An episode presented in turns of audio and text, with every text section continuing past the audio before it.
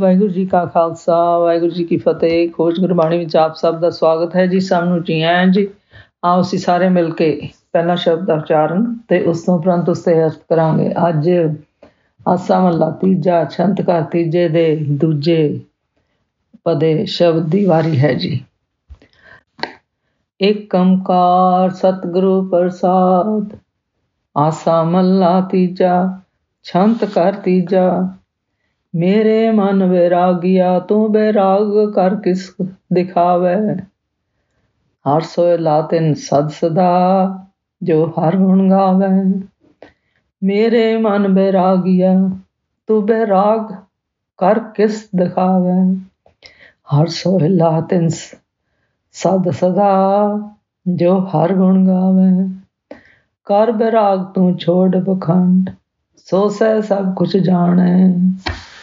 ਜਲ ਥਲ ਮਈ ਅਲੇ ਕੋ ਸੋਈ ਗੁਰਮੁਖ ਹੁਕਮ ਪਛਾਨੈ ਜਿਨ ਹੁਕਮ ਪਛਾਤਾ ਹਰੀ ਕੇਰਾ, ਸੋਈ ਸਰਬ ਸੁਖ ਪਾਵੈ। ਇਵ ਕਹੇ ਨਾਨਕ, ਸੋ ਬਿਰਾਗੀ ਅਨੰਦਨ ਹਰ ਲਿਵ ਲਾਵੈ। ਜਿਨ ਹੁਕਮ ਪਛਾਤਾ ਹਰੀ ਕੇਰਾ, ਸੋਈ ਸਰਬ ਸੁਖ ਪਾਵੈ।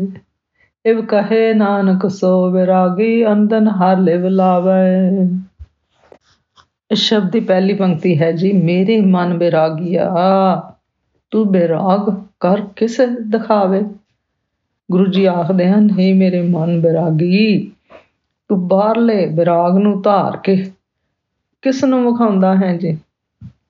ਅਗਲੀ ਪੰਕਤੀ ਹੈ ਜੀ, ਹਰ ਸੋਇਲਾ ਤਿੰਨ ਸਦ ਸਦਾ, ਜੋ ਹਰ ਗੁਣ ਗਾਵੇ।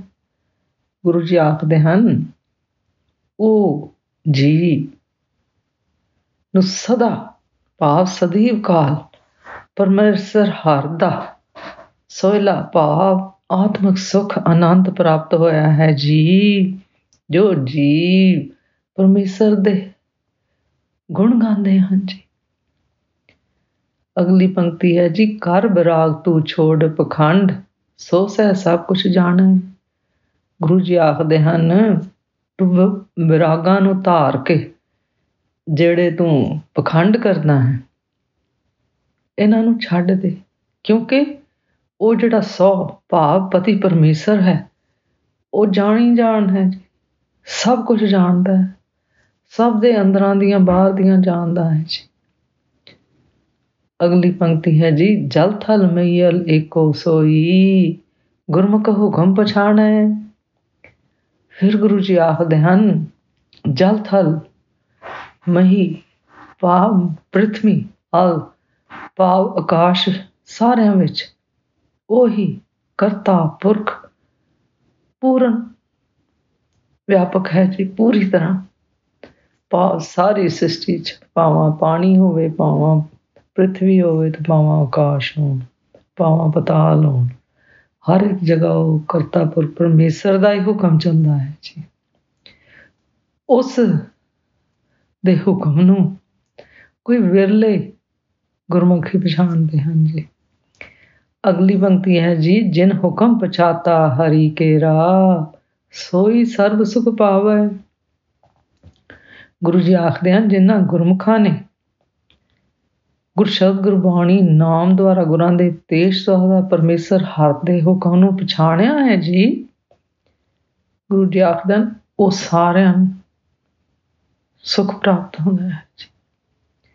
ਅਖੀਰਲੀ ਲਾਈਨ ਹੈ ਜੀ, ਇਵ ਕਹੇ ਨਾਨਕ, ਸੋ ਬਿਰਾਗੀ ਆਨੰਦਨ ਹਰ ਲਿਵ ਲਾਵੇ ਗੁਰੂ ਜੀ ਆਖਦੇ ਹਨ, ਇਸ ਪ੍ਰਕਾਰ ਜੋ ਗੁਰਮੁਖ ਦਿਨ ਰਾਤ ਗੁਰ ਉਪਦੇਸ਼, ਗੁਰ ਸਿੱਖਿਆ, ਗੁਰ ਸ਼ਬਦ ਗੁਰਬਾਣੀ ਨਾਮ ਦੁਆਰਾ ਪਰਮੇਸ਼ਰ ਹਰ ਵਿੱਚ ਆਪਣੀ ਲਿਵ ਲਗਾਉਂਦੇ ਹਨ ਜੀ।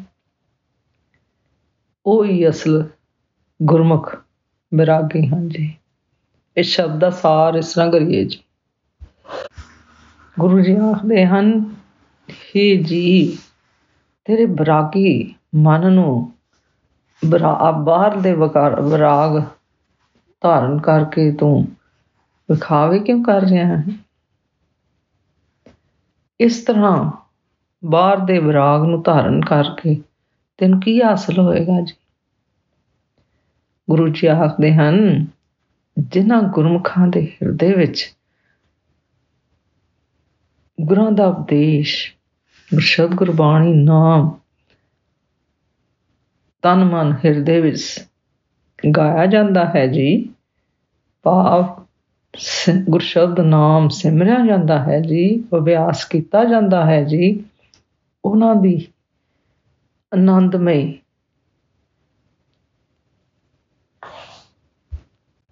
ਵਿਰਾਗੀ ਹਾਂ ਜੀ। ਅਤੇ ਜੋ ਸਦਾ ਪਰਮੇਸ਼ਰ ਹਰ ਦੇ ਗੁਣਾਂ ਦਾ ਭਾਵ ਗੁਰਸ਼ਬਦ ਗੁਰਬਾਣੀ ਨਾਮ ਦੁਆਰਾ ਪਰਮੇਸ਼ਰ ਹਰ ਦੇ ਗੁਣ ਗਾਨ ਸਿਮਰਨ ਕਰਦੇ ਹਨ ਜੀ। ਗੁਰੂ ਜੀ ਆਖਦੇ ਹਨ ਕਿ ਸੱਚਾ ਵਿਰਾਗੀ ਬਣਨਾ ਹੋਵੋ ਜੀ। ਅਤੇ ਪਖੰਡਾਂ ਨੂੰ ਛੱਡ ਕੇ ਉਸ ਪਰਮੇਸ਼ਰ ਨਾਲ ਲੱਗੋ। ਕਿਉਂ? ਕਿਉਂਕਿ ਉਸ ਕਰਤਾ ਪੁਰਖ ਜੋ ਪ੍ਰਕਾਲ ਪੁਰਖ ਪਰਮੇਸ਼ਰ ਹੈ, ਉਹ ਸਭ ਸਭ ਕੁਝ ਜਾਣਦਾ ਹੈ। ਜਲ ਵਿੱਚ ਕੀ, ਥਲ ਵਿੱਚ ਕੀ ਤੇ ਪਲਾੜ ਵਿੱਚ ਕੀ ਤੇ ਸਾਰੀ ਸ੍ਰਿਸ਼ਟੀ 'ਚ ਕੀ। ਉਹ ਕਰਤਾ ਪੁਰਖ ਕਾਲ ਪੁਰਖ ਵਿਆਪਕ ਹੈ ਜੀ। ਸਾਡੇ ਅੰਦਰ, ਤੁਹਾਡੇ ਅੰਦਰ, ਹਰ ਇੱਕ ਦੇ ਅੰਦਰ ਵਿਆਪਕ ਹੈ ਜੀ। ਫਿਰ ਗੁਰੂ ਜੀ ਆਖਦੇ ਹਨ, ਗੁਰ ਇਸ ਰਾਜ਼ ਨੂੰ ਕੋਈ ਵਿਰਲੇ ਸਾਧਕ ਹੀ ਪਛਾਣਦੇ ਹਨ ਜੀ। ਅਤੇ ਕੋਈ ਵਿਰਲੇ ਗੁਰਮੁਖ ਸਾਧਕ ਹੀ ਪਰਮੇਸ਼ਰ ਦੇ ਹੁਕਮ ਨੂੰ ਪਾਣੇ ਨੂੰ, ਰਾਜ ਨੂੰ ਪਛਾਣਦੇ ਹਨ ਜੀ। ਫਿਰ ਗੁਰੂ ਜੀ ਆਖਦੇ ਹਨ, ਜਿਨ੍ਹਾਂ ਗੁਰਮੁਖਾਂ ਨੇ ਗੁਰਸ਼ਬਦ ਗੁਰਬਾਣੀ ਨਾਮ ਦੁਆਰਾ ਪਰਮੇਸ਼ਰ ਹੱਥ ਦੇ ਹੁਕਮ ਨੂੰ ਪਛਾਣ ਲਿਆ ਹੈ ਜੀ, ਜਾਣ ਲਿਆ ਹੈ ਜੀ, ਉਹੀ ਗੁਰਮੁਖ ਸਭ ਤਰ੍ਹਾਂ ਦੇ ਸੁਖ, ਆਨੰਦ, ਆਤਮਿਕ ਸੁਖ ਪ੍ਰਾਪਤ ਕਰਦੇ ਹਨ ਜੀ। ਨਾਨਕ ਕਹਿੰਦਾ ਹੈ ਜੀ ਕਿ ਉਹੀ ਗੁਰਮੁਖ ਸੱਚੇ ਬਿਰਾਗੀ ਹਨ ਜੀ। ਜੋ ਹਰ ਰੋਜ਼ ਨਿਤ ਪ੍ਰਤ ਪਰਮੇਸ਼ਰ ਹਰ ਨਾਲ ਗੁਰਸ਼ਬਦ ਗੁਰਬਾਣੀ ਨਾਮ ਦੁਆਰਾ ਆਪਣੀ ਲਿਵ ਲਗਾਉਂਦੇ ਹਨ ਤੇ ਅੱਜ ਦਾ ਵਿਚਾਰ ਕਰਦਿਆਂ ਮੇਰੇ ਕੋਲ ਅਨੇਕਾਂ ਭੁੱਲਾਂ ਹੋਈਆਂ ਹੋਣਗੀਆਂ। ਉਸ ਵਾਸਤੇ ਮੈਂ ਖਿਮਾ ਦੀ ਜਾਚਕਾਂ ਜੀ ਵਾਹਿਗੁਰੂ ਜੀ ਕਾ ਖਾਲਸਾ, ਵਾਹਿਗੁਰੂ ਜੀ ਕੀ ਫਤਿਹ।